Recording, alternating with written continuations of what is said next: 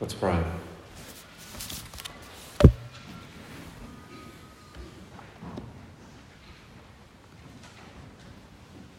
Show us, Lord, what you'd have us see, uh, either again or for the very first time in this account from the Bible of the death of your Son, our Saviour Jesus Christ, in whose name we pray.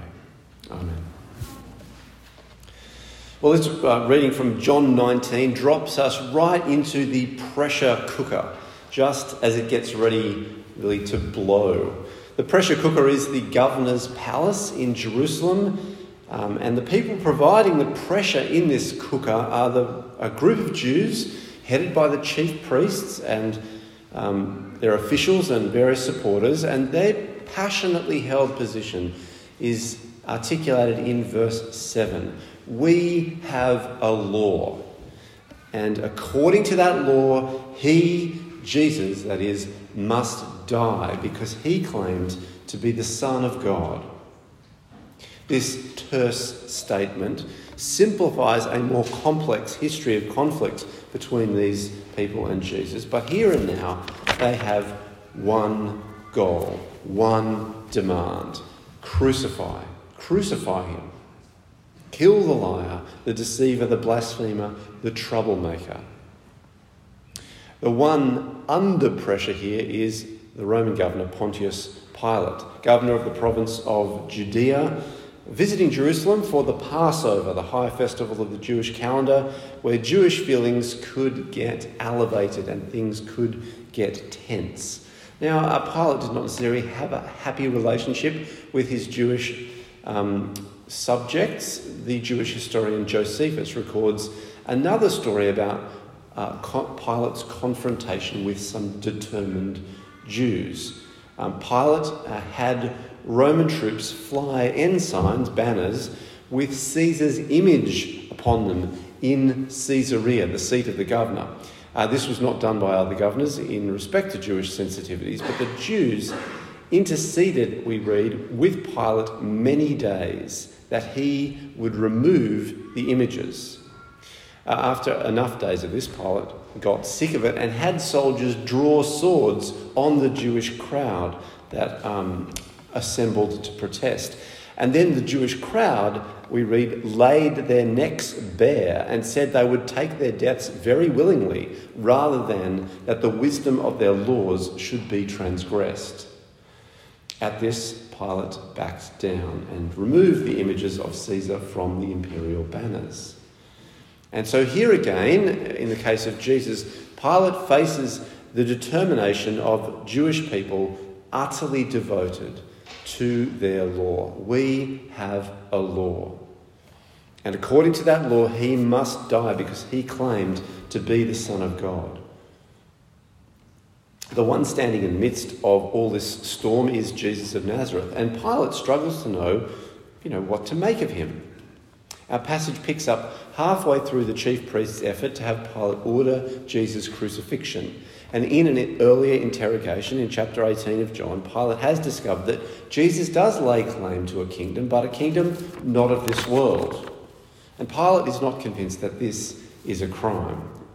But he will flog the fool if he must put himself in this situation and see if that will satisfy the priests. And so, verse 4 of uh, John 19 once more Pilate came out and said to the Jews gathered there, Look, I am bringing him out to you to let you know that I find no basis for a charge against him when Jesus came out wearing the crown of thorns and the purple robe, robe, Pilate said to them, Here is the man.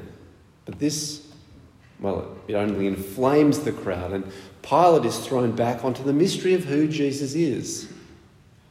He retreats inside to question Jesus again. Where do you come from? He asked Jesus. But Jesus gave him no answer. Pilate points to his power to try to force an answer. Do you refuse to speak to me? Pilate says. Don't you realize I have the power either to free you or crucify you? Jesus replies as though Pilate's not really relevant here, actually. He answers, You would have no power over me if it were not given to you from above. Therefore, the one who handed me over to you is guilty of a greater sin. Despite this slightly dismissive answer from Jesus, Pilate is moved, for whatever reason, to set Jesus free, but he finds this is harder than he thought.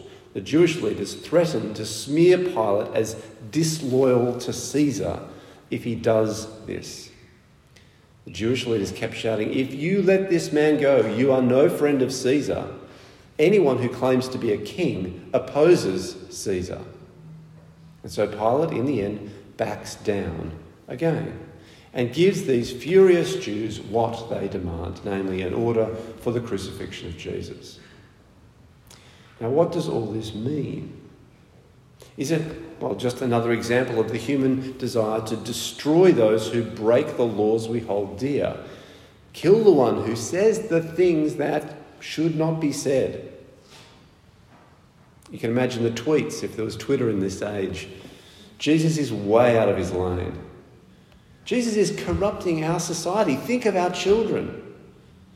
Jesus is courting a following among those Galilean deplorables. His claims are problematic. He's unorthodox on the question of the Sabbath. Hey ho, he's got to go. There's no doubt this story is a very human story of religious and political and ideological and personal conflict.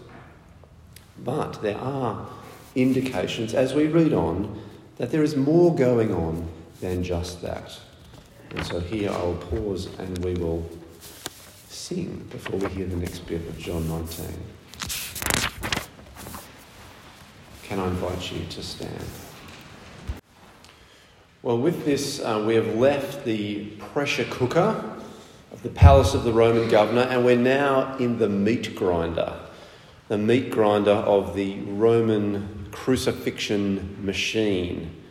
And one of the nasty turns of the handle of that machine is the disposing of the clothes of the one who has been crucified.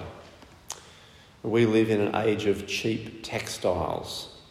But before the Industrial Revolution, clothes were far more intensively handmade and therefore valuable. People left clothing to others in their wills. It was an important part of wedding gifts. It was stolen from public baths if you were unlucky. It was reused and recycled till it was mere patches and rags. And even then, these patches and rags were sewn together by the centonarii, the patchworkers, who would make them into clothes again, and round they would go. And so Jesus' clothes are not going to be buried with him, they're not going to be returned to his family. They are the perks, the spoils of the executioners. And these uh, soldiers cannot make four even divisions of these clothes, and they don't wish to tear the undergarment, the seamless undergarment, because it can't be unstitched. And so they say, let's not tear it, let's decide by lot who will get it. And John notes that this happened that the scripture might be fulfilled that said, They divided my clothes among them and cast lots for my garment. This comment by the narrator about the fulfillment of scripture introduces then this new sense, this new level or dimension to what is going on in this story, in, this, in these events. For it connects these events with the words that were understood to be given by the inspiration of God. The scripture quoted is from Psalm 22, verse 18, and in context, uh, let me read to you the, that verse plus the preceding ones. Uh, dogs surround me, a pack of villains encircles me. They pierce my hands and my feet. All my bones are on display. People stare and gloat over me. They divide my clothes among them and cast lots for my clothing. Now, this psalm is a psalm of David, it says, uh, and therefore comes from about a thousand years before Christ.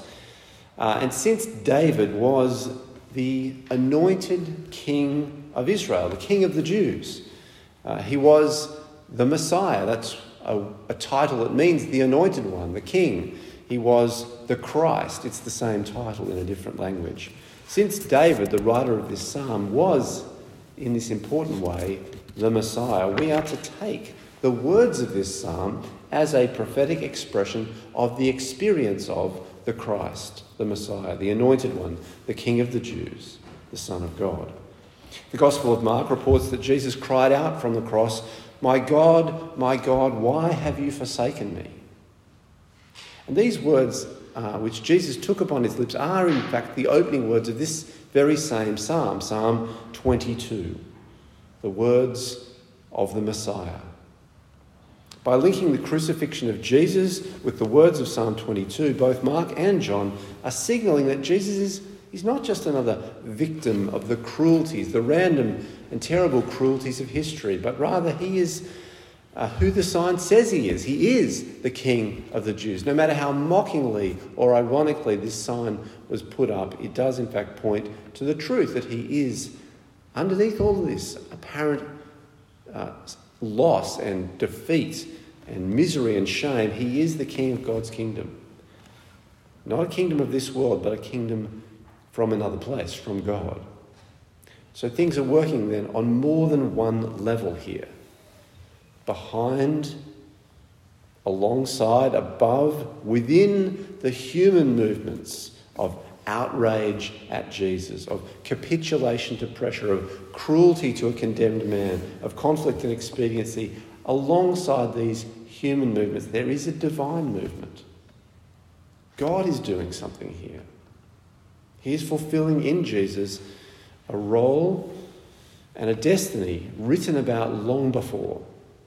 In Psalm 22, things don't end actually with suffering and death, but with a vindication of the sufferer and a celebration of what God has done. Uh, let me read to you a couple of the closing verses of Psalm 22. He, God, has not despised or scorned the suffering of his afflicted one, but has listened to his cry for help. The poor will eat and be satisfied. The rich of the earth will feast and worship. All the ends of the earth will remember and turn to the Lord. This is going somewhere good, according to the psalm. And even Jesus has said something about his coming death that suggests that it's not just to be ground up into meat for no purpose. He said, unless a kernel of wheat falls to the ground and dies, it remains just a single seed. But if it dies, it produces many seeds. It may not seem like it, but this execution, this suffering, this death, this affliction is part of God's productive plan for his son.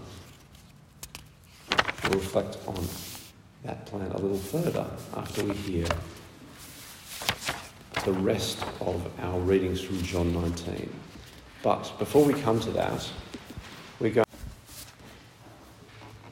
Part 3. Well, right at the end, Jesus comes alive. He's been pretty quiet through all this. He said little to Pilate and nothing to the crowds or the soldiers, but then he starts to act, to speak.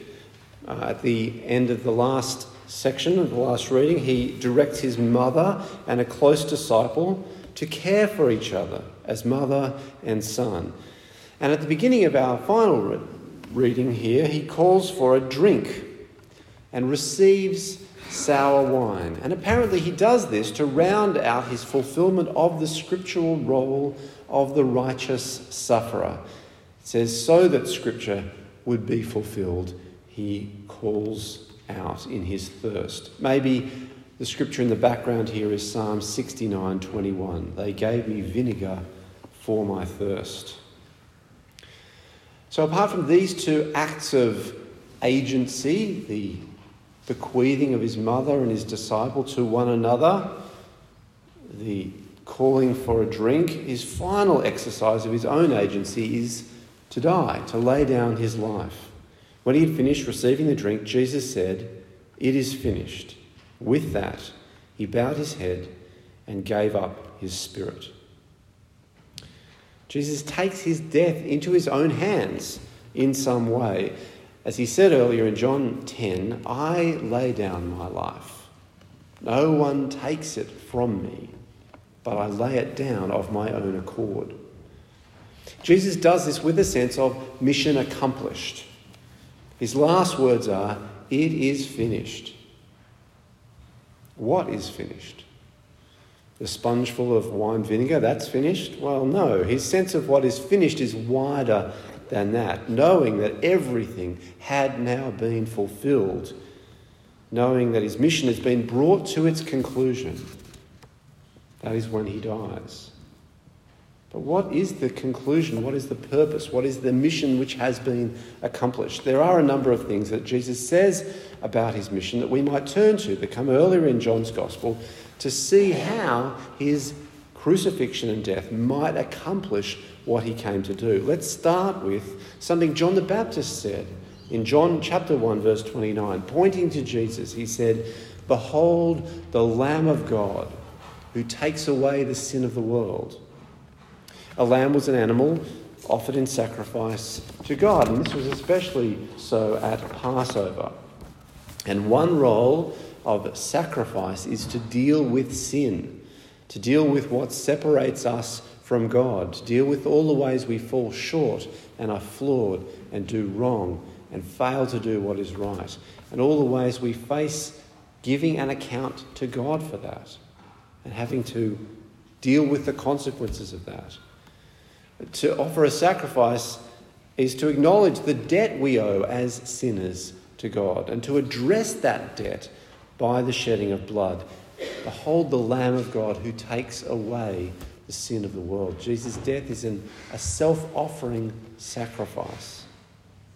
As the words of our communion service put it, He is the one true sacrifice for sin, by which Jesus obtained an eternal deliverance for His people deliverance from God's judgment upon our sin. There's something else we could turn to, John 6:51, to understand what is this mission that has been accomplished? What is this thing that is finished? Jesus said, "I am the living bread that came down from heaven." He said, "This bread is my flesh, which I will give for the life of the world. Whoever eats this bread will live forever." So on the cross, Jesus is giving his flesh. He is yielding up his body to death for the life of the world. Or we could talk about John 3:14, the Son of Man must be lifted up that everyone who believes may have eternal life in him. Let's round it out with a bit from Isaiah 53. The Lord has laid on him the iniquity, the sin, the wrongdoing of us all. This is the divine mission that Jesus finishes. He becomes the Lamb of God who takes away the sin of the world. He becomes the one who gives his flesh for the life of the world.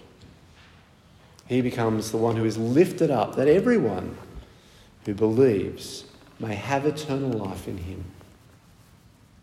To some, this comes as good news. They experience Jesus as living bread from heaven, as the one who opens up life in a whole new dimension, life with God. Burdens are lifted, fears dissolve, new peace is found. Hope and joy replace anxiety and hopelessness because we look to Jesus because he really has become the life giving one for us. And hence the hymns, the hymns we sing. We've sung hymns from through the ages, which all express this joy, this wonderful appreciation for what Christ has done. From the 1100s, Bernard of Clairvaux, he's been translated, but what language shall I borrow to praise you, heavenly friend? Or from the 1700s, 1707. A, a hymn we're yet to sing. Love so amazing, so divine, demands my life, my soul, my all. Or the song we sang more recently was written far more recently, 2005. Death is crushed to death. Life is mine to live, one through your selfless love. This, the power of the cross. This power lives and touches lives and changes them and causes people to write and sing songs. On the other hand, this message of a crucified king whose life and whose death is life and health and peace to us, that has always also seemed implausible to many. As St. Paul wrote right back at the very beginning of the first century, we preach Christ crucified, a stumbling block to Jews and foolishness to Gentiles. But to those whom God has called, both Jews and Greeks, Christ, the power of God and the wisdom of God. Now, perhaps God's call is reaching your heart. Perhaps Jesus is becoming more plausible to you, making more sense, appearing more attractive, promising what could be rest for your soul. If that's you, well, my call to action is this don't ignore that hint of a call from God. Don't put it off, don't set it aside. Sit down and listen to it. Because there may be more truth and life in it, in this death of Jesus, than meets the eye. Let's pray.